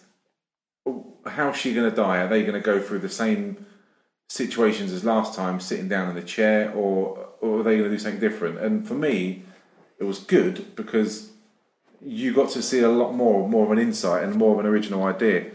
So uh, the next, I think the next thing you see is where uh, Beth's not Beth, um, she's upside down, isn't she? Yeah. Do they go straight to that? I can't. I can't remember. No, I thought they go home. Whitney goes home. Yeah. Tries to sleep with the uh, with the guy with the uh, Viktor Krum from uh, Harry Potter. if anyone I did, I knows. did, I did notice that. Yeah, yeah, I did notice Um, that. Stu didn't know. Why? I've, I've why never that, seen Harry Potter. Oh, I don't like those kind of films. It's on the list. It's on the list now, Graham. No. I, I don't like films with wizards and where kids kick the arse of adults. What about Lord of the Rings? Lord of the Rings is just a much better film on, on the whole. Okay, that's right then. Than Harry Potter. It's like Short Round with Indiana Jones where he fights adults. It's It's brilliant. it's Yeah. bollocks. It, it just doesn't happen. If a two foot, 12 year old kid done a roundhouse on me, I'd laugh. It just wouldn't mean anything. It, it's just not realistic. It's absolute nonsense. And Harry Potter with wizards and. You- You're trying not. You're trying not to swear. You're, Yeah. you're getting angry. I I. I, I get Man of Steel moment here about Yeah. this. And I just don't like it. If you want to review the film, no, I don't. I don't. We, I there, can there's about how many? Seven or eight? Seven of them or something? I don't think we could. I don't think we could. I, I wouldn't want to do it just because. I fear for your it's mental health. Yeah, yeah, Um, exactly. But moving on, yeah, Viktor Krum, obviously, yeah, he tre- he tries to get with Whitney. Beth once again plays uh, the sensible friend and says, "No, Whitney, you come in, you come into bed with me." Not literally, obviously. Yeah. Uh, and, and bit of a shame. go. That would have inter- made the film more interesting for me. Yeah, because Beth takes Whitney um, back to the hotel, and when they're walking back to get in their room after she told Gumbledore, whatever his name is, Dumbledore. I don't know, is that Viktor Krum from uh, Is it a. Gumbledore or Uh, made that- Dumbledore. I just Dumbledore. made that name up He's then. the headmaster. Right, Gumbledore. I've never seen Harry Potter. I don't know. So um, yeah, so Beth takes Whitney back to the uh, hotel, and then you see again alarm bells ringing that the two guys dressed in black clearing out the couple's bedroom who was there the day before, videoing each other all happy, and they're putting everything into bin liners, aren't they? Absolutely. So again, if you ever need a warning that something's a bit tits up, this is another sign that Paxton obviously would have ignored, and Beth and Whitney chose two. yeah chose to ignore it. Should should we call it doing a Paxton? Yeah, from now on, these kind of moments will be doing a Paxton. Um, so yeah, so then you've got. Uh, I mean, uh, where it's Lauren must have been after then when she was killed, because uh, It was after that. It was after because we do we, we basically see the room, this room getting getting ready. We see our long haired, um, our long from haired Liverpool. friend. our long haired what? Sorry, Lover from Liverpool. lover from Liverpool. Oh, Okay. Don't worry, it's a joke. Just I don't get it. over that. Skim over that one. Okay. We, we see our, our, our long haired friend and uh, cleaning up cl- cleaning this, this particular room with the bath, don't we? And he's Yeah. slowly lighting all the candles. But you've also got the bit before that, the Harvest Festival, where you've got the young kid who's like a Jim Carrey lookalike, who walks Oh, up to of Beth and just smiles, and uh, Tries to chat her up. yeah, sort says, of. yeah, kind of says, "Do you want to dance?" Um, and she goes, "No, no, I'm all right, I'm Yeah, okay." So he just walks away. It's like, I could have saved It's- you. Yeah, I can save you. yeah. Yeah. and then you kind of she just looks a bit puzzled, doesn't she? Then Jedi's there. He's like, "Was he bothering you?" She goes, "No, no, he wasn't bothering me." And he goes, "Yeah, he won't bother you again." I know, I know and with this Nice accent there, Stu. well done. very It was very good, good. wasn't it? It It was was like a good, count yeah. from Sesame It's Street. like I was right there. Yeah, no, it was. Oh. All we need now is the glasses and the stupid haircut Yeah. he has. Exactly. And, Even though there's no visuals on a podcast. No, but, there isn't. Imagine it. but yeah. So then you, again, you kind of think something's not right here. But these people obviously don't take any hints. So, But I we don't know. obviously we did you were you surprised when you saw that bloke again later on or not? Um, Because I I- never I- really thought about it a second time until we bumped. I into thought it was a bit quite a good little, It was. a little add-on that um, that you do see him again, and he's obviously beaten up, isn't he? When you do see him again, Yeah, it looks like he's moving because he had all his stuff. Yeah, oh yeah, oh yeah. Just a truck on. full up of stuff. Yeah, and he's yeah, his worldly belongings in like a little pop pop truck, and Yeah. Yeah. and he's uh, pissing off out of town. So uh, yeah, I thought that was pretty good. But then, I mean, I can't remember the bit, but obviously the next scene is Lorna, Yeah, who's you see her, she's strung upside down. She is. sh- She's stark bollock naked, and uh, she's wheeled in on this winch, and she's put over what's like, like a tiled bath, isn't Yes. it? It's a very shallow one that's in the middle of this room with candles all around. She's gagged, and you've got the again two kind of henchmen. I mean, I think black leather jackets in Slovakia. If you had a shop with black leather jackets, you would make a lot of money. yeah. Because Yeah, all you the would, yeah. henchmen, yeah. Yeah. So beanie hats and black leather jackets, you'd be a millionaire. And. You would. Black Yeah. turtlenecks. Yeah. milk tray chocolates with those clothes. Yeah, but they're, they're- they're not nice like Milk Tray Men. You'd be a millionaire. And uh, she's carried out, and I I kind of wonder what was going to happen. I, again, I couldn't remember what was going to happen. So the guy lights all the candles, um, and she's just there naked. And then this woman walks in once the whole room's cleared, and she's just got this silky robe on, and she takes the robe off, and she's naked. And then she lays down, and she picks up this long sigh on a stick, doesn't she? Side, yeah. Yeah, and she just. And there's no, there's no, no way she's harvesting crops. Not No. dressed like that. Health and safety. I know, I know, I know that some trimming may be involved. However, probably not with that. I don't know. No, if she'd do she that. wasn't wearing safety goggles either. No, no, no gloves. It's dangerous, to be honest. Someone could have been bloody killed, you know. oh, God, goodness me. But she then starts putting the, the spike of this all over her body. that that was the, one of the few times I felt a tiny bit uncomfortable. oh, really? The spike going against the skin. it was Did like, you think oh, that that's not going to nice. cut her? I did, but it didn't. I But, thought. but, but isn't that a strange thought? Because did you, you know that? she's yeah. Yeah. Because I, I thought that's just going to prick her skin. It's going to hurt. And then I thought, well, in a minute, it's probably going to get cut in half anyway. So that's the least of our worries. But the idea of this, which was a twist, well, I enjoyed because it was. And I, I did. I thought it was. no, I just thought it was very well filmed. Right, okay. The lighting and the candles. I thought it was Well, really well I, I done. was get, I was- I getting a bit worried about being on my own with you at any point. Uh, no, no, because okay. the woman laying down had really blue piercing eyes, didn't she? She was laying down underneath. I initially thought it was the teacher, but it's not. Well, When I first saw the film, What the teacher from? the artist, the teacher. Yeah, she had brown eyes, didn't she? I know, I know, and it wasn't. It wasn't. It was- after the second time watching it, Yeah, um, uh, for the podcast, I was like, no, it's not. I initially thought it was. Yeah. At the same point, I initially thought the two blokes were brothers for some reason. I don't know why I thought that. which two blokes? Uh, Todd and Stuart. All right. I thought they were brothers. what? I don't know why. Is that because they no look nothing why. alike? They could. They, And then they, they no, they're both men. So, Well, we're all we're we're all men. men, but we're not related. Yeah. Wow, Wow, it could be down the line. If you look at our family trees, we could be. but that's Well, something look at your family tree. We don't want to look at his Your mum and dad are related. They're kind of Wow, yeah. going through history. That's it. That's it. Let- Let's get a mums out, shall we? Really? Yeah, let's get the Is- mum is, is that what this It's boarding down to? It's episode sixteen. Let's get the Get- mum get- jokes. But she starts slashing away. Yes, she does. at um, poor Lorna, and it, it's quite sick, isn't it? It's a very slow death, but I think She she, starts would have to lasted that long. You don't think so? Yeah, because she, ultimately snatches her neck, doesn't she? In the end, That's what she does at the end, yeah. but she leaves it such a long time that she loses so much blood. she- I think she would have been dead before the next. And the object of this is that the blood comes down onto the naked lady, and she's basically rubbing it all over her, her naked body, isn't she? yes, Uh, I I like the fact I like the way it was filmed, the way it was set. I, I thought it was done really well because you had this kind of ruby red blood that was all over her body, but still you had the blue piercing eyes coming through, and it was just lit by the candles. I thought it was done really well, and it wasn't over the top. It, it, it wasn't done in a kind of a way that man, that is just fucking sick. There was so much blood swishing around everywhere.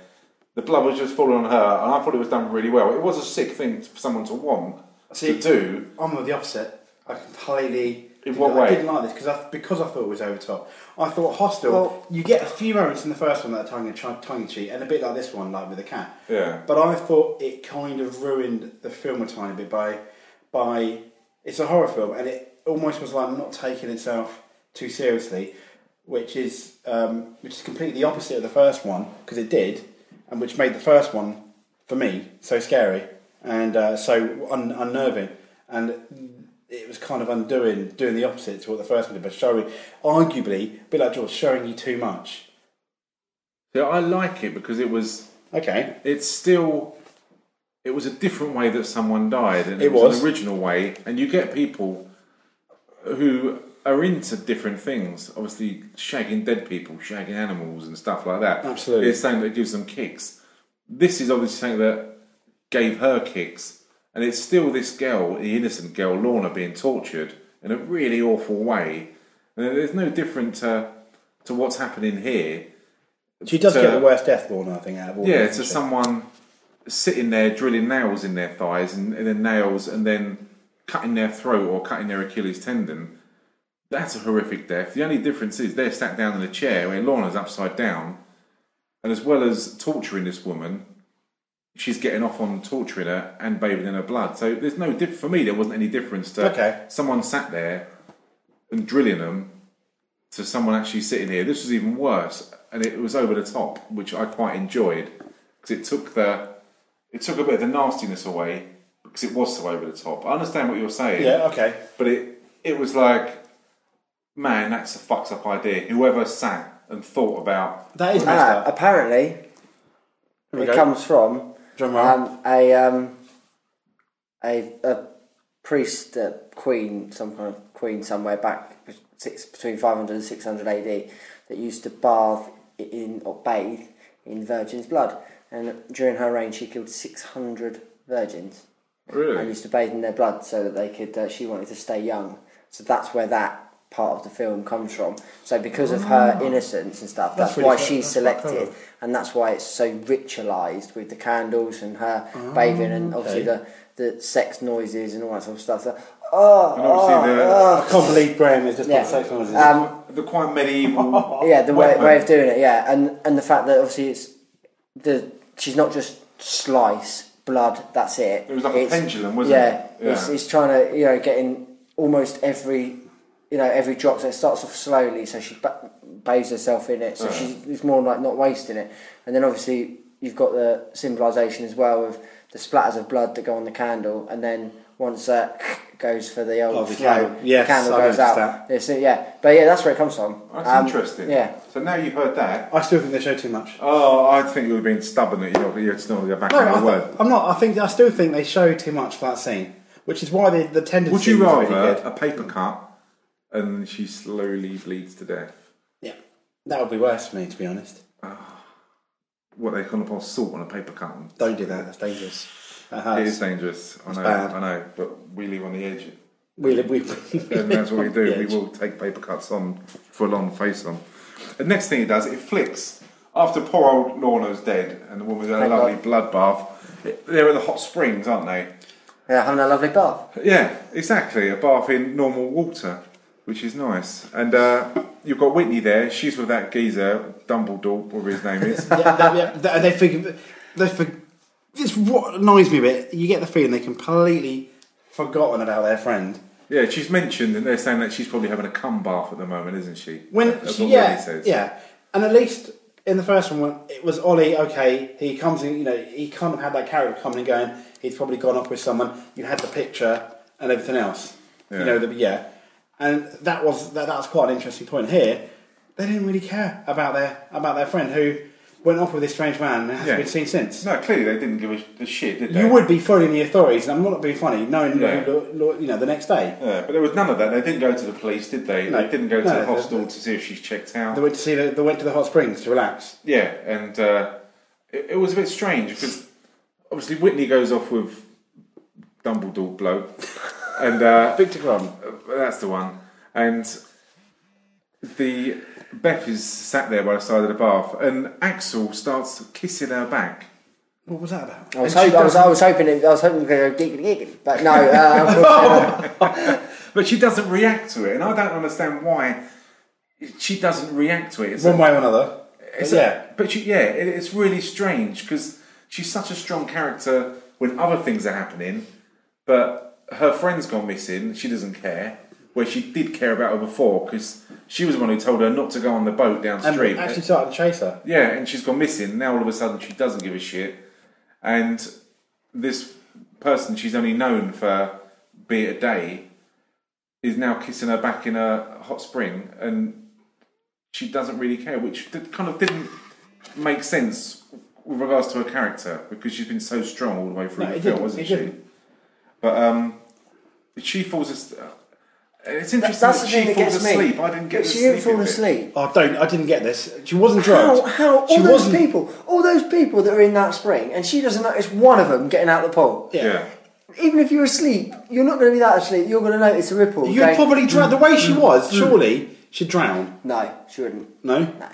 The way she, She, would. if she if she leant, because the way she was yeah, but leaning, if you she fall would have asleep, let it's so, it's so easy. Would have been. Now, because you move when you're asleep. So I can't see how she slept that long. But more importantly, how could she not notice what Yeah. there must have been 50, 60 people was so floating stupid. around there, and then it was a comes bit empty. dopey. The fact that she's in a hot spring, for those who haven't seen it, with lots of people there, and she's relaxing, and she obviously falls asleep by the edge of the hot spring. She wakes up sometime later with no one there whatsoever apart from her. No one's told her to get out, and it's not like they're all in on it. Everyone in Hot Spring, they're all tourists. A lot of them are, and they didn't tell her. Obviously, we find out why Whitney and Dumbledore didn't tell her because they've been taken anyway. Ah, yeah, an inter- interesting point. I thought Dumbledore, Viktor Krum, whatever, yeah. Yeah, Uh, um, I thought he was part of it. I thought he was. I one of the thought he was as well. and I was quite surprised. It that Yeah. was nice. I was like, whoa, you know, you, you, you know, you, you curve ball basically for that one. Yeah, because there were so many different people involved. It was a bit like the following, where so many people are involved, and they'll just be used when they need to be used. Yes. And I I thought he was one of those characters. Absolutely. Uh, and it was quite refreshing when he was getting done as well. Yes. Because I thought, bloody hell, he he's just a victim. But yeah, so they've she wakes up and everyone's gone. So she walks around and still she's not that concerned, is she? She's a bit puzzled. You, if, everyone, if everyone else is gone, you're going to be wondering what the hell's going on. yeah, exactly. She doesn't kind of, and again, it goes against the character of what you were given earlier, where she's the strong person. Yeah, we can't even call this a Paxton moment either. It No. was- it was so bizarre. Yeah, I don't really know what it was, but then a couple of henchmen turn up. Then she knows something's wrong, and uh, she climbs the wall and she escapes and runs through the forest um, to escape. And she gets tripped up. This tripwire just suddenly springs up. She hits the deck, and then she's surrounded by the bubblegum gang in the woods, isn't she? Yeah, I mean, this whole sequence is almost that is almost akin to a dream sequence out of a out of a Nightmare on Elm Street. You, I mean, you half expect Freddy Krueger to pop up at some Yeah. point. It was so bizarre until Yeah. obviously she bumped into the bubblegum gang and it almost bring it back down to earth. Yeah, and they start giving her a bit of a beating, and then Sasha, who we see at the start of the film, who's the old guy who collects the head, he turns up, and Axelle's there as well. Um, and Axelle takes, she takes Beth away, and Beth still doesn't think this is strange that she turns up all nicely dressed up. And uh, then Sasha speaks. Well, he doesn't even speak to the bubblegum gang, does he? No. He just, he pulls a gun out and he walks down the line of the kids, pointing a gun at each of their heads. Because, and, and I think I didn't understand that. I thought it was because Beth is his property, and if they beat her up and kill her, then he's lost out on a hundred thousand Ah, dollars. got ya. And because maybe they should have known that because they've been around a while, that now one of them has got to pay the price of killing them to keep them in check. That's I don't know how you took it, um, James. I didn't really think about. it. I just thought he's a mean man. He liked to get his jollies off by killing kids. Mine was a lot more simple. Could than be that. both, But, yeah. But listening to what I- that, your one is a lot. It's a lot more sensible. Yeah, but and makes more sense. Yeah, that's why I took it. So he gets up and he kills one of the kids, and it's as if the head of them kind of just nods in agreement, as if fair play. Yeah, and pushes him, doesn't he? Yeah, and that's it. We were out of line, and you've taken one of our kids out. And then they take Beth back to the the mansion. And on the front of the mansion, there's these two bloodhounds, and you know then this is the guy Yeah. your your fate's been sealed, isn't it? And when you're looking, you, Beth sits in the uh, like the lounge of this place, and when you look, she sees pictures, and it's got. I thought it was the old guy from the train who was in one of the pictures. Oh, okay. I didn't. In her bedroom, it was. Yeah, and there was another picture of Natalia and the other girl from Really? the original hostel as well, I didn't standing. know- Yeah. Oh, okay. Oh, And that's she- fantastic. Which was a really good link. She's standing Yes. with Axelle, the two girls from the original. Just I only looked because I thought there might be a a bit of a clue in there. Easter egg. It's Nice. great, yeah. Yeah. I- I I like things like that. But um, and again, they had the reference to uh, Pulp Fiction, didn't they? On one of the tellies. Did you see that? No. Yeah, Pulp Oh, Fiction was playing. Yeah, yes. when um, yeah, with Yeah. Slovakia it being dubbed in Slovakian, which I thought was quite funny. Yeah, and they had that in the first one. I, I quite like that. Um, so it- he's and she s- says, "Is that your dad?" And she says, "No, it's uh, just is it just a friend or a partner or how I don't know how she describes her relationship with Sasha, the old guy, but."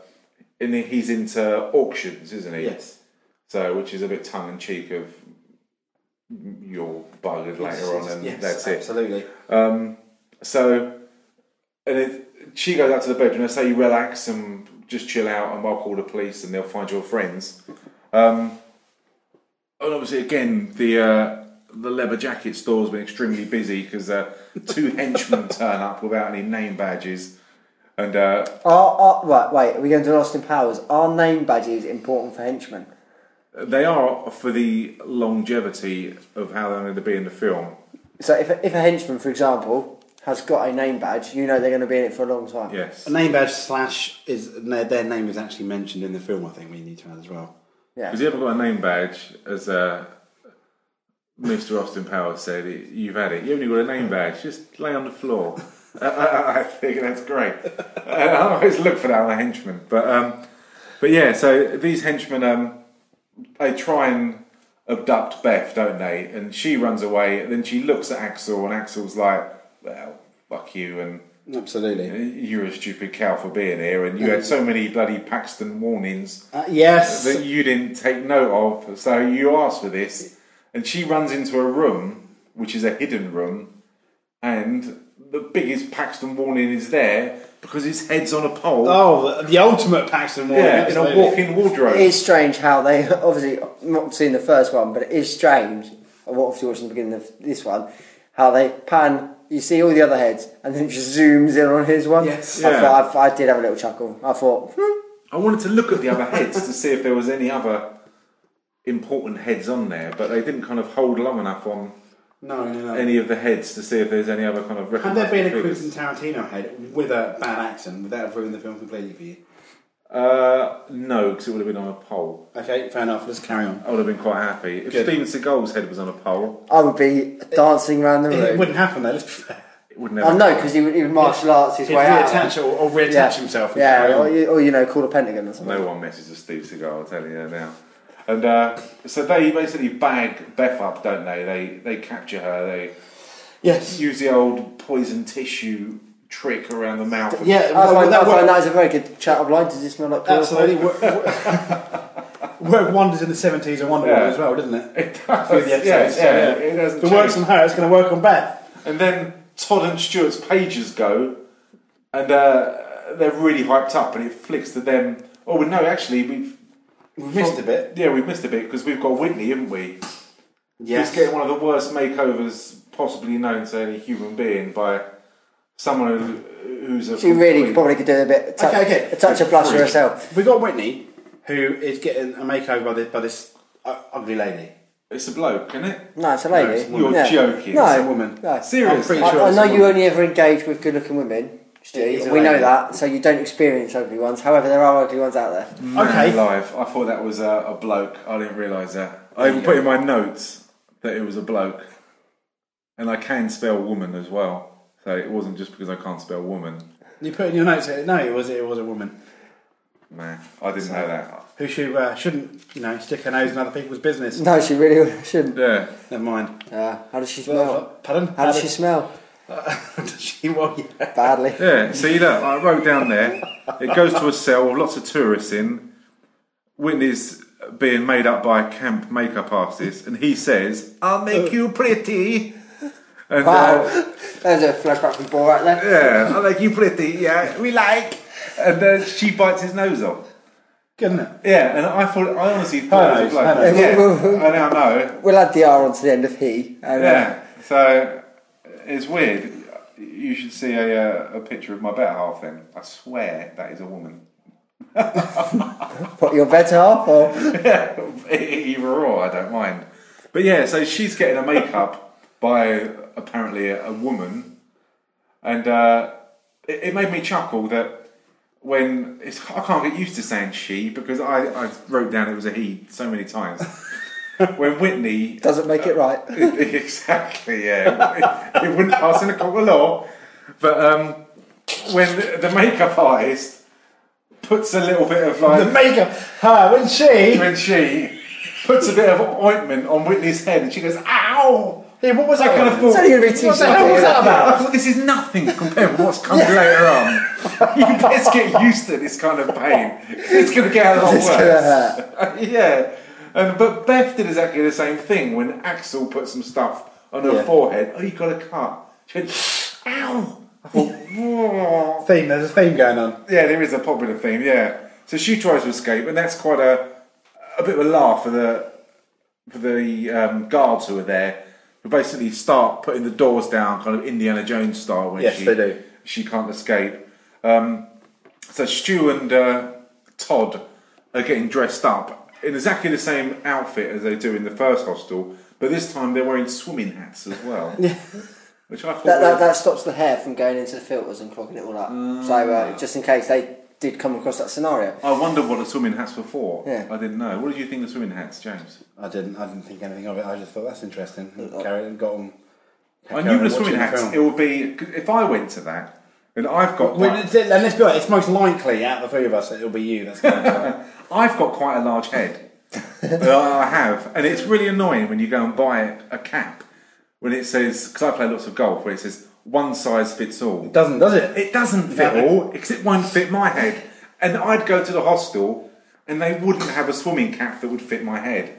Uh, And I thought that, and I always think that when I see someone with a hat on, I bet it won't fit my head. And I thought that would be a real issue that they do not have a hat that fits his head. Would you? Would, he cannot would do you, it. would you like that? If you are bald, so it doesn't really matter. You can just wash your head off. Well, no, he's not. He's not. He's not. He's got short hair. Oh, short hair. They, very short hair. they could mark a pen a hat on my head. And I could- I In fact, can we? Yeah, yeah, we'll put it on Twitter and Facebook. Yeah, it sounds like a real good plan. So, uh, anyway, off that tangent, back to uh, people getting tortured and mutilated. That um, they go both their pages both go, and they're really psyched up. Well, They're- Stuart's not really. Stuart's not is psyched up, yeah, but Todd's still talking about it will make him a better person. And the power you're going to get coke from this. helps. exactly, but this is this is better than any rush, any drug that Todd can get hold of, isn't it? Todd Yeah. is so up for for mutilating someone and just fucking someone up. He's buzzing. He knows. But as you say, Todd, um, sorry, Stu is still eh, a bit of a Larry David. Yeah, he's not bothered about it, No. is he? He really isn't. And uh, so Whitney's in one room. She's doled up in a like kind of like a basque and She's got away. She gets stuff captured. like that. Yeah, she's got away. She gets captured. Because it looks like she gets shot, but she doesn't. No, she doesn't get shot. No, no. And um, she's put in her chair, and uh, then Beth's in the chair, and obviously Todd is the one who's going to torture Whitney, and Stu's the one who's going to go and torture um, Beth. And as they go into their room, again, Todd's hyped up, and Stu's very negative about it, which I thought was really interesting because being the the flip that happens later on, Yeah. I, I thought that part in the film was really good. Todd, you see, it flips back from one cell to the next cell quite a lot, doesn't it? To how they're getting on, the contrast. Todd's there with a circular saw plugged in, and he's saying to her, like Whitney, I bet this face gets you fucking loads of dick and you're a slag and stuff like that. He puts it in front of her face, then the circular saw unplugs, and he's like, ah, you should have seen your face, and he, he's, he's loving it. It's he? horrible, isn't Yeah, he's loving Yeah. the, the, the torture side He's of a bully, but essentially. Yeah, Yeah. he is. A, he's the he's the traditional jock character, isn't he? He's, Yeah. he's very much up for it, like, in your face and kind of thing. And when he went like that, and you kind of go, oh, and it was unplugged. It was a bit of a comedy moment. Yeah. uh, to go, oh, and then he kind of he laughs and goes, see, you like your, your, your face and stuff, and then goes back and plugs it in, and then starts again. Yeah, and it flicks to to Stu who's in there. Who's he first walks up and sees all the instruments of torture, and he's kind of shocked himself, isn't he? He's like, bloody hell, this is sick. And then uh, he walks up to Beth, and he pulls the hood off. And I thought that was quite an interesting moment when Beth saw that it was Stu, and he introduced himself to her. Like the conversation they have. I mean, I wrote the conversation down because I'm such a sad bastard.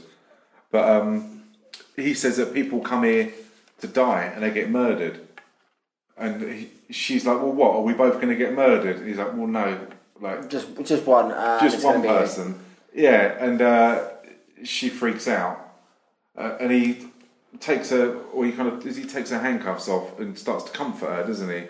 And they kind of start to work to work a way out. of Yes. trying to get out. And You see, that was really disappointing for me because I, I kind of thought someone's going to die, so let's get over and done with. None of this talking shit. But obviously, Yeah. where she's such a strong character, you can see then the psychological manipulation that she's got over him Yeah. because of their first meeting.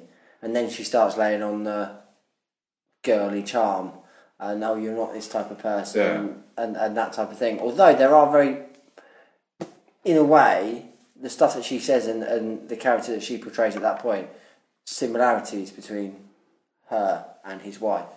You Yes. can kind of see that there's, you know, Does he show her a picture at some point? Yeah, he does, And yeah. it's quite. They, they do even they do look, similar, don't do look very similar, and you can just Yeah. see because even in the glimpse that you see of her, his wife at the beginning, she's wearing like a, a suit, and um, so and Beth's dressed in a suit.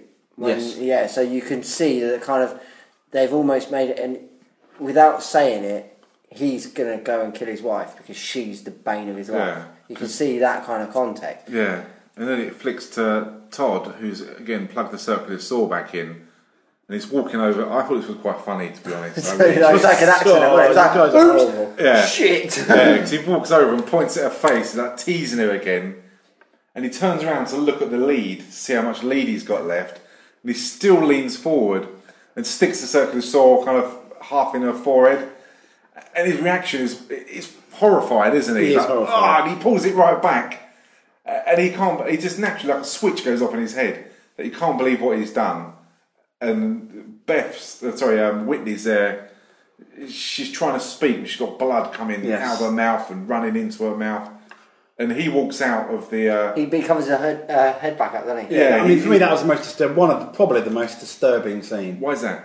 Why is that? Yeah. Unlike the blood thing, it wasn't over the top, and this was quite. Oh my god, I can't believe that just happened. Then uh, the fact that the saw's kind of stuck in the head and he's trying to get it out, and then and then he takes it out and she's still alive, and that's like that's just horrible.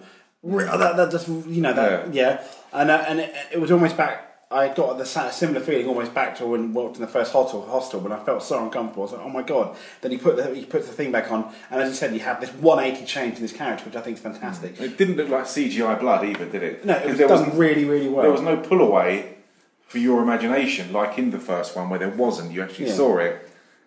it. It was you saw the whole motion from him leaning forward to the circular saw going in the head to getting it stuck, him yanking it out again, and it didn't pull away even then. That you just saw it, all the blood come down her face. Yeah. And of it, and it, you just couldn't tell if there were. I didn't know if there was any how much CGI was in there, whether it was a trick saw or, It's probably, or what it's it probably, was. it was, a trick saw, brilliant. probably a shitload of fake blood. But it was done really, really well, wasn't it? I, I was. thought that was great. And as you say, the complete turn and the contrast of Todd being freaked out and horrified, covering Whitney up, then leaving, and then he says, Well, I'm done. And then the guard looks in the cell and says, Well, you're not done. The contract is you don't leave here until you kill someone. And he goes, Well, fuck you. I'm going. It's my contract, my money. I'm going. So he goes in the cell. Um, so he, he walks out and he goes in the lift. Yeah. And I, I love this. I thought this bit was absolutely brilliant. He gets in the lift and he's kind of freaked out. He's on the floor. I think he's vomiting a little bit Yeah. and he's just freaked himself He's out. not in a good way. Then the lift doors open and then these dogs from hell, the German shepherds, just run along and they rip him to bits, don't they? And A little bit. That was brilliant. Yeah, a little, he was a little bit too ripped to bits. He was, yeah. He was like an attacked by a werewolf. But it was, after all, it was Todd, and he was an asshole. And if anyone deserves it, But then I felt I. I, I felt quite I felt quite sorry for him. you're that point. joking. I Why? did. I felt quite sorry. No, no, because you had this pathetic man here. It was all talk, yeah. Uh, all but you know, you know, bark, no bite, and he was sitting there crying, absolutely no way out, and then he just gets mauled by dogs. He was there for his own circumstances. I Yeah, but he completely, just- uh, no, yeah, I still felt You're tinge sicker of than sadness. me. If Yeah. you're feeling No. sorry for Todd, you say I've got issues. with Oh, come on! No, for, for that moment, I, for that moment, seeing him in there being absolutely pathetic, I did feel a bit sorry. No, for it just, it just goes to show that no matter, even if you think, you know, you're Barry Big Bollocks and you're going, yeah, I can do this, yeah, it'll make me a better man, Yeah. and he's the one that's folded when he actually does it. He's, he's paid all that money, he's, you know, coked off his head, he's well up for it, and literally there thinks it's highly amusing and thinks it's going to make me a better man, and then suddenly he then flips, and obviously with Stuart when he's next door, he, you know, he flips and he kind of goes completely the opposite way, and then he turns into the, oh, shouldn't have done that, and that's why he's such an emotional mess in the lift, and then obviously he gets mauled, Yeah. and then they go and take photos of um, what's her name? take photos of her after Whitney. yeah, Whitney, yeah. Whitney, yeah. After she's- she's been patched up to go and show everybody else, but nobody else will take Yeah. her apart. Yeah, Sure. from Stu. But already then, you've seen that he's been when it flicks back to the cell. Um, Beth saying to him, "You're not that kind of guy," and you hear him just saying it again and again. Yeah. I'm not that kind of guy. Where um, Beth's walking, looking around trying to find a way out. She gets knocked out, and then Stuart's just again. He's Yeah. had a character switch where he's turned psycho because he's he's browbeaten, he's broken man that his wife's basically has done this to him that he believes. Yes. That she's saying you're not that kind of guy. You can't do that. And through saying that, he's turned psycho. And uh, Beth's back in the chair, and uh, they knock on the door, or they they knock on a, a few doors, don't they, to see if someone wants to buy The rest of yeah, Whitney, Whitney, who's damaged goods. And again, you flick to this kind of professor who's uh, who looks, and then he shakes his head, doesn't he? He's not Yeah. interested. And then you see Dumbledore bloke who's laying on the table, It's which was brilliant. Legs skinned. They're not. They're, Oh, yeah, that's they're, they're horrible, not. They're not that's skinned. horrible. Yeah, they're, ju- they are just skinned. They're not like degloved. They are just skinned, and you can see like all his muscles and stuff. Yeah. And he's taking bits out of his quad And he's eating it. and eating it. A pot, Hannibal moment. Yeah. It really was. It was just like it was. That was exactly it. It was Yeah. just like, right, okay then. But I took that for the the original genius idea for what it was because they could have shown anything, but to show that uh, it is a it is taken from Silence of the Lambs, but and whether it was kind of uh, attributed to that, but it was a it was a brilliant. I thought it was great. I thought it was such an original idea. that You haven't got anyone being tortured. You've got this guy being kept alive for the purpose of the other matey boy, the professor guy, can then eat whatever bits he wants of him. And it is sick. Obviously, it's sick and it's wrong. But I thought it was a great idea, and, and it entertained me. It really did. It, it was a good. I, I thought, and obviously not thought- liking this, but I I thought I thought it was It was good because it was also good seeing. Obviously, it goes through a little bit more concentration on the professor bloke with the eating and that. But it was interesting when they went and knocked on the doors, the different ways for which everybody had their own Fetish. yeah where people concept on how they're going to use that situation they're in. You know, one bloke attached to an old you know bed frame with Yeah. springs and stuff being electrocuted. It, it just you know, yeah, it showed the, the the the wide range of the way uh, how many psychos there are out there to how many fetishes they've got, and it covered a, a, a multitude of fetishes, and I enjoyed that. You could have gone through each one with each person in a chair being stabbed, electrocuted, burnt, like the number one. But we've seen them all before in different films. These were original ideas, and if you take it for for quite a good fun horror film, which is over the top, which I thought this was more over the top number Oh, yeah. one. Absolutely. Then it's it is entertaining. It's just a good fun, gross fest, blood fest horror film, isn't it? And I enjoyed that. So Stu goes to buy um, Whitney, and you only see on the CCTV screen.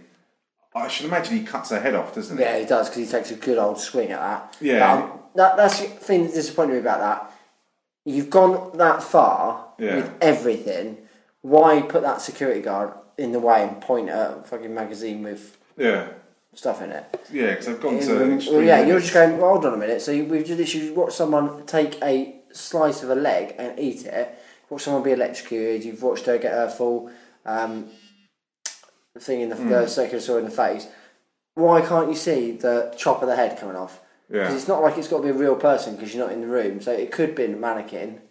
Yeah. He could have literally chopped their head off. It was off. just a very quick way of Yeah, getting just- rid of her character. Yeah, it was just a bit, a bit of a shame, really. And then when he takes her necklace off, and then when he goes back into the room and continues what he's doing and puts it on gives it to Beth, Beth. doesn't he? Yeah. yeah, and you're going right. Okay, then. Well, what's going to happen now? Yeah, and, and I enjoyed that because he's obviously turned psycho, and he starts saying to her, basically he's focused on his wife, isn't he? And he he's saying that you treat me like shit, and you're a slag, and you make me do this, you make me do that, and I hate you, and and he says, well, I can't kill my wife, Yeah, but I can kill you, and uh, he kind of makes the mistake of taking the handcuffs off and telling Beth to lay on the floor. So he's basically going to rape her, isn't he? And Beth starts saying that I thought you were a very strong character. The first night I saw you, I wanted you to kiss me, and I thought about you all night. Uh, and then she headbutts him, um, uh, and because he's quite a weak person, even though he is a complete nutcase, that she manages to drag a chain around him Yeah. and ties him to the chair, so the roles Yes. are reversed, which I enjoyed because it happened pretty quickly. I think if it would have gone to a full-on fight and she won Yeah, it would have been a bit. Yeah, Yeah. you can you can see his vulnerability when he's leaning over, and you knew something was going to happen, and then obviously she does enough to get him off, and the chains that she was chained up by are going to be on the floor. Yeah. So she just gets them, drags him after a few. Yeah, it wasn't punches. complicated, was it? No, it was just straight in the chair, right, done, and then she smashes the CCTV camera. yeah. It wasn't as good as the uh, the first film, though. I thought. No, but that was The- two men fighting, though, wasn't it? No, it wasn't. think they No, it wasn't even that. Paxton was being sick. Um, he'd obviously had his fingers cut. He, the guy cut his fingers, and essentially it was almost like that slips on the blood Mm. on, on the floor, and then he cuts his leg with a chainsaw.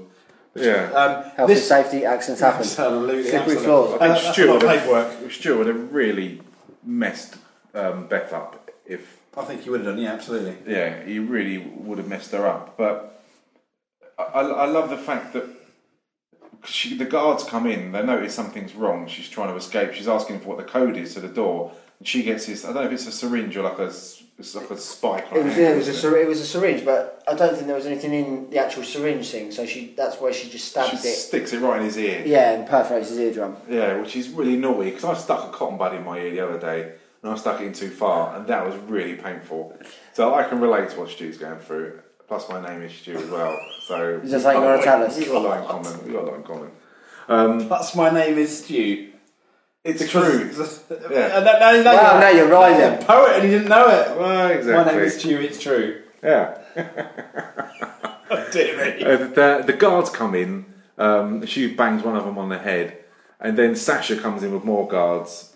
Um, and s- she's got shoes cock out, and she's got scissors um, with his dick between the Every scissors. man.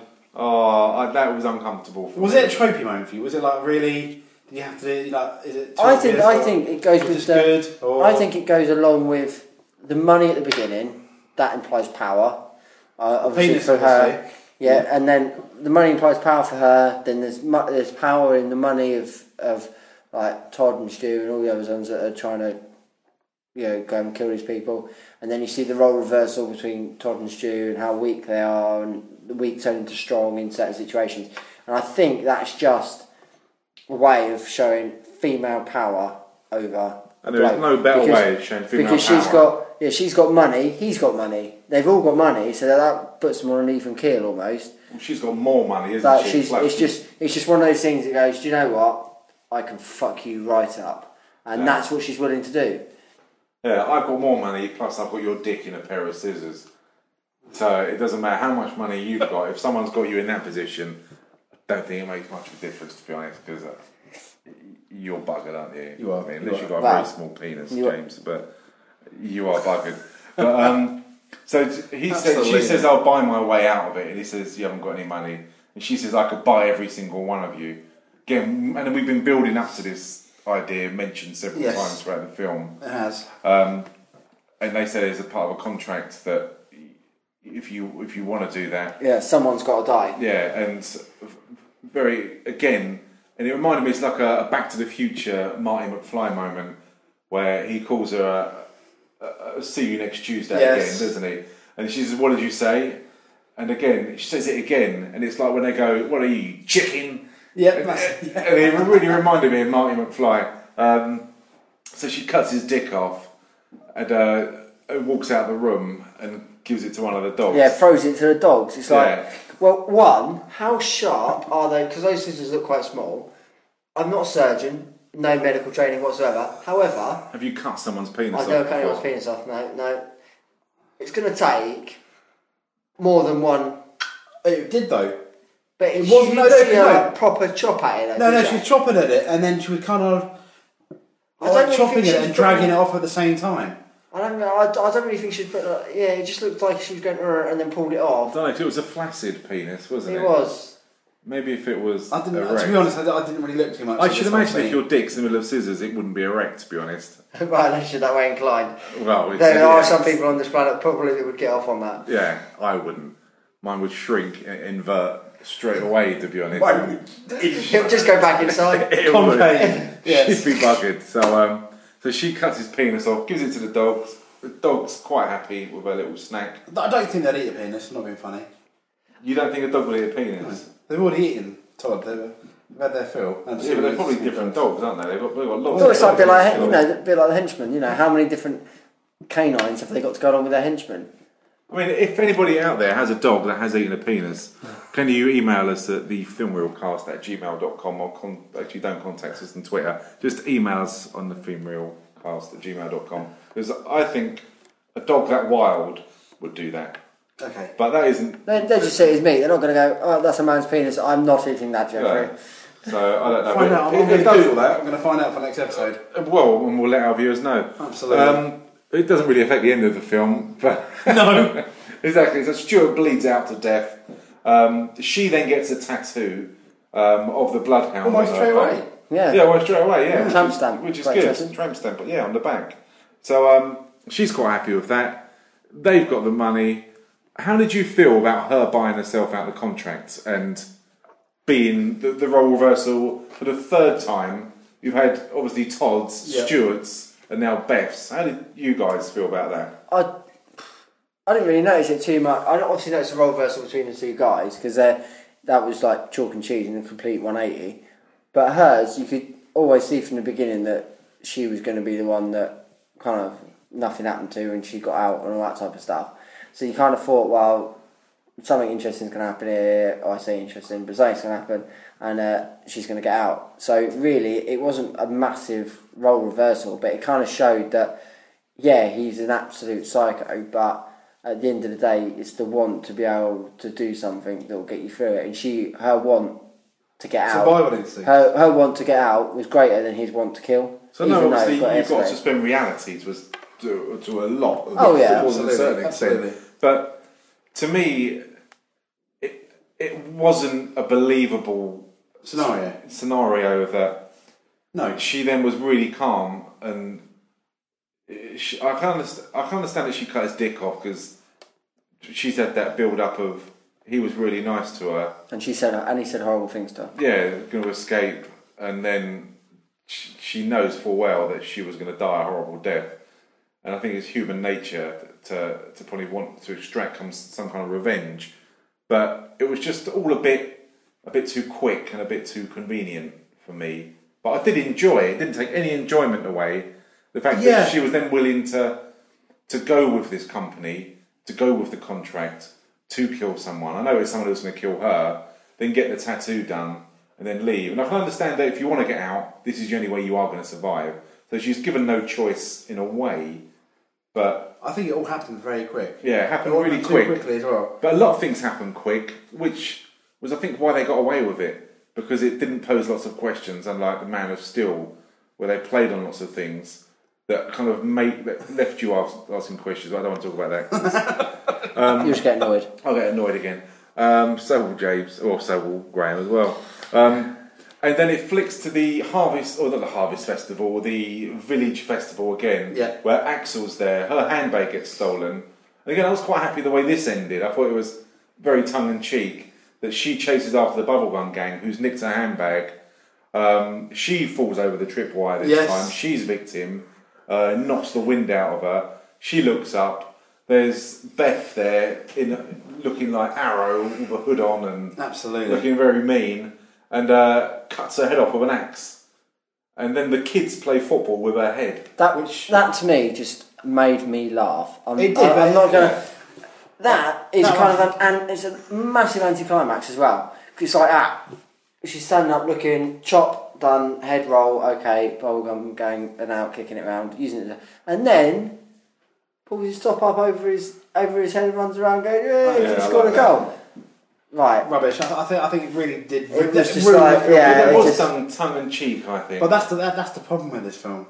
It, it Too much tongue in cheek. yes, too much tongue in cheek. Yeah, and I can understand from the first one being really tense to the second one being. But this was this was Eli Roth bowing out. As far as I'm aware, he didn't direct I don't think right anymore. The other ones, and the other ones were absolutely awful. They're even worse. So I, I think he still went out on a high. I enjoyed this film um, because it was good fun. It So you was, don't think it's copy and paste of the first film? We got the drugs extent. at the beginning. We Yeah. got the three people, very similar characteristics. Each one gets topped off one by one. Fair enough, we see a bit more, and then the strong one gets basically get, gets gets away in the end and gets revenge. That's Yeah. pretty much the first Hostel film as well. It is, but I, I enjoy. I mean, I gave the first one five out of five. You did. So, and I like these kind of films. I love the the, the blood and guts, but I, I like more suspense, and which I didn't really get in this film. But I knew what I was going to get. Um, it's very fast paced. There aren't lots of of questions in there. There aren't lots of things that leave you puzzled. It's straight on to one scene to the next, and there's not a lot of depth to many of the characters.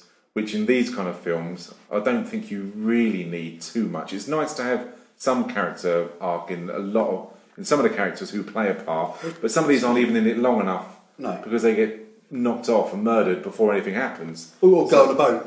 Yeah, or go Yeah. on a boat.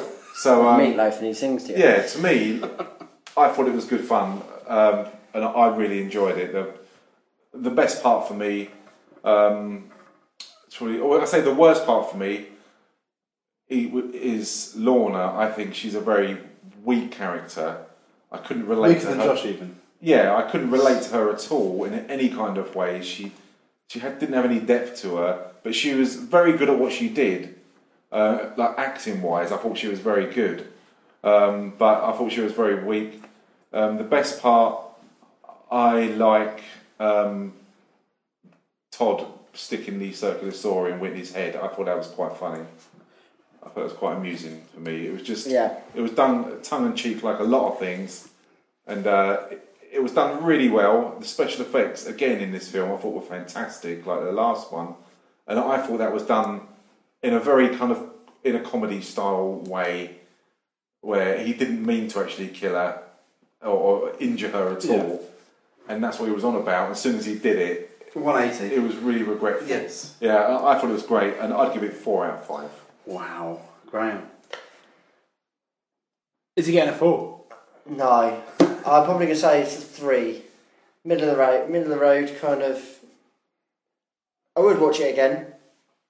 Um, best bit for me probably the character switch between Todd and Stuart and and the psychological kind of thing going on there between them two.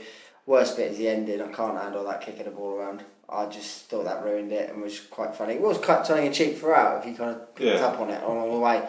Um, but I probably yeah I could I could watch it again. I suppose really it would be my first choice as of the genre that we're Yeah. yeah the horror genre. It's not really my first choice, but yeah I'd watch it again. I suppose um, I might even try and go back and man up and uh, watch the first one. You can do it. You I can can't do, do it. it. Oh, uh, yeah. So I might even try. Yeah, I might even try that because now you know it's it might make more sense and stuff. But um, Yeah. yeah, I'm, s- I'm still not converted to being a massive horror fan. No, I- and, I, and I wouldn't, I wouldn't watch the horror film unless obviously we're doing this. That's the only reason. Yeah. Uh, American Werewolf in London says that. But I think that's what's so good about this Right. podcast. I think a lot of us will end up watching or have watched films that probably wouldn't watch or even watch again in, in the Yes. same way and, and, and we're actually doing it.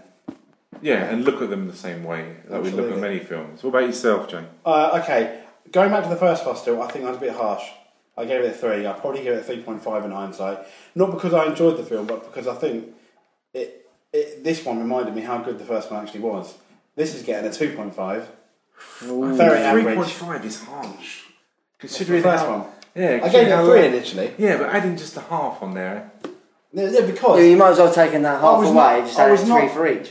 I was not thoroughly entertained by either. I didn't finish watching it thinking, oh my god, what a great film. However, with the first one, I'm in agreement with you. As, as I said before, I had completely. That is a very, very good horror film. For what it is, it's fantastic. I just didn't particularly enjoy that type of film. It's a bit like, you know, Citizen Kane. Yeah. Don't like it. I'd probably give it. I've seen it. A two out of five. A two out of five. However, I can appreciate, um, you know, the the fact that it was ahead of its time and for its time, it, it was absolutely brilliant, and, and what it obviously did. Yeah. You, you know, um, for, for the industry. Yeah, I know what you mean, yeah, that's, that's what I mean. So, so I, I think he, he Hostel was a very, very brave and very bold. This one, worst part's obviously been a bit too tongue tongue tongue in cheeky, done, not taking itself too seriously, and it almost forgot why. In some ways, you it almost forgot why the first one was so good. I felt, um, and and that's why the, the best bit I thought was the 180 uh, by by obviously both males. There, for me, there are probably stronger characters than even Beth, who did have a character arc, but she wasn't.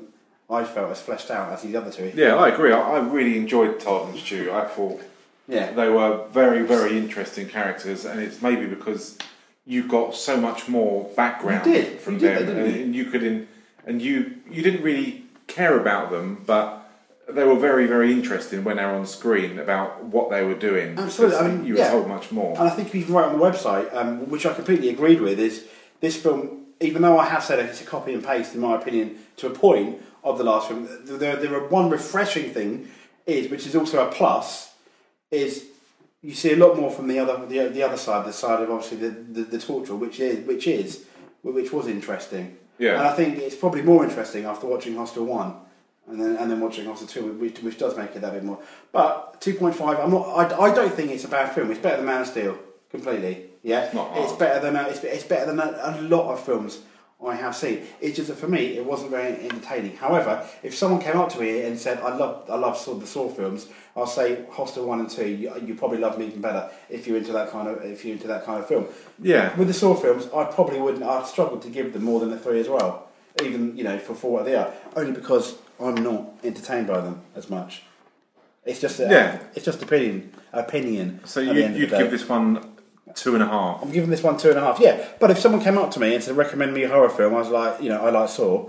I'd be like, well, you, you watch these, you'll probably really like them. But Yeah. I, I don't like Saw. I'm not Yeah. into this torture porn, and I, I wasn't. I'm not too keen on uh, obviously Hostel. I'm a vegetarian. What can I say? Well, exactly. I think that, that says it all. I think. But um, okay, I mean, so next week we're going to watch uh, Cabin in the Woods, another Eli Roth horror film, Cabin in the Woods. which is uh, a bit it more feisty. 2000 and was it his first one of his first yeah, films? one of his first ones. I think this is 2002. I think might be wrong, but um, this one's a bit more feisty than um, the Hostel films. So uh, but yeah, but again, people leave us feedback. There's a great email um, from someone from uh, I think I'm probably going to get this wrong now. I First name of drum roll. First name of yeah, I think it's from In Session Films. I will double check that. We've had some really good emails and uh, some really good chats on Twitter from In Session Film, from MovieBlogger.com, and from the Movie Buff. Um, we had a lot of support from them, a lot of good feedback. Um, No, so it's been great. Absolutely, and I tell you what, if anyone ever wants to put their opinion across on the film, Cabin in the Woods, for example, or any any any film we're doing, if we if we get the email in time, we can actually read it. I've got. Uh, I, I, I've got no problems with obviously you guys obviously give, give, giving the film scores and we can Yeah. out of five. Yeah, it's Patrick from um, Movie House Memories. Movie House Um, Memories. Oh, yeah, he sent an That's- email in, and uh, obviously, I'll, a lot of people don't ever talk about other podcasts at all, but they uh, do some good podcasts and they Absolutely. give some really good feedback. So uh, yeah, it's been really, really good chatting to different people. So any feedback, good or bad, um, we're on Twitter at the Film Reelcast. As I say, we've got our email address, which is the filmreelcast at gmail.com. We are on iTunes. You can subscribe and get our weekly podcasts for absolutely nothing. There is no charge whatsoever. Um, and your feedback's welcome. It really is. And uh, without you listening, we couldn't do this. So it's great. Absolutely. It says goodbye from me. Goodbye from me. And it's goodbye from he, she, me.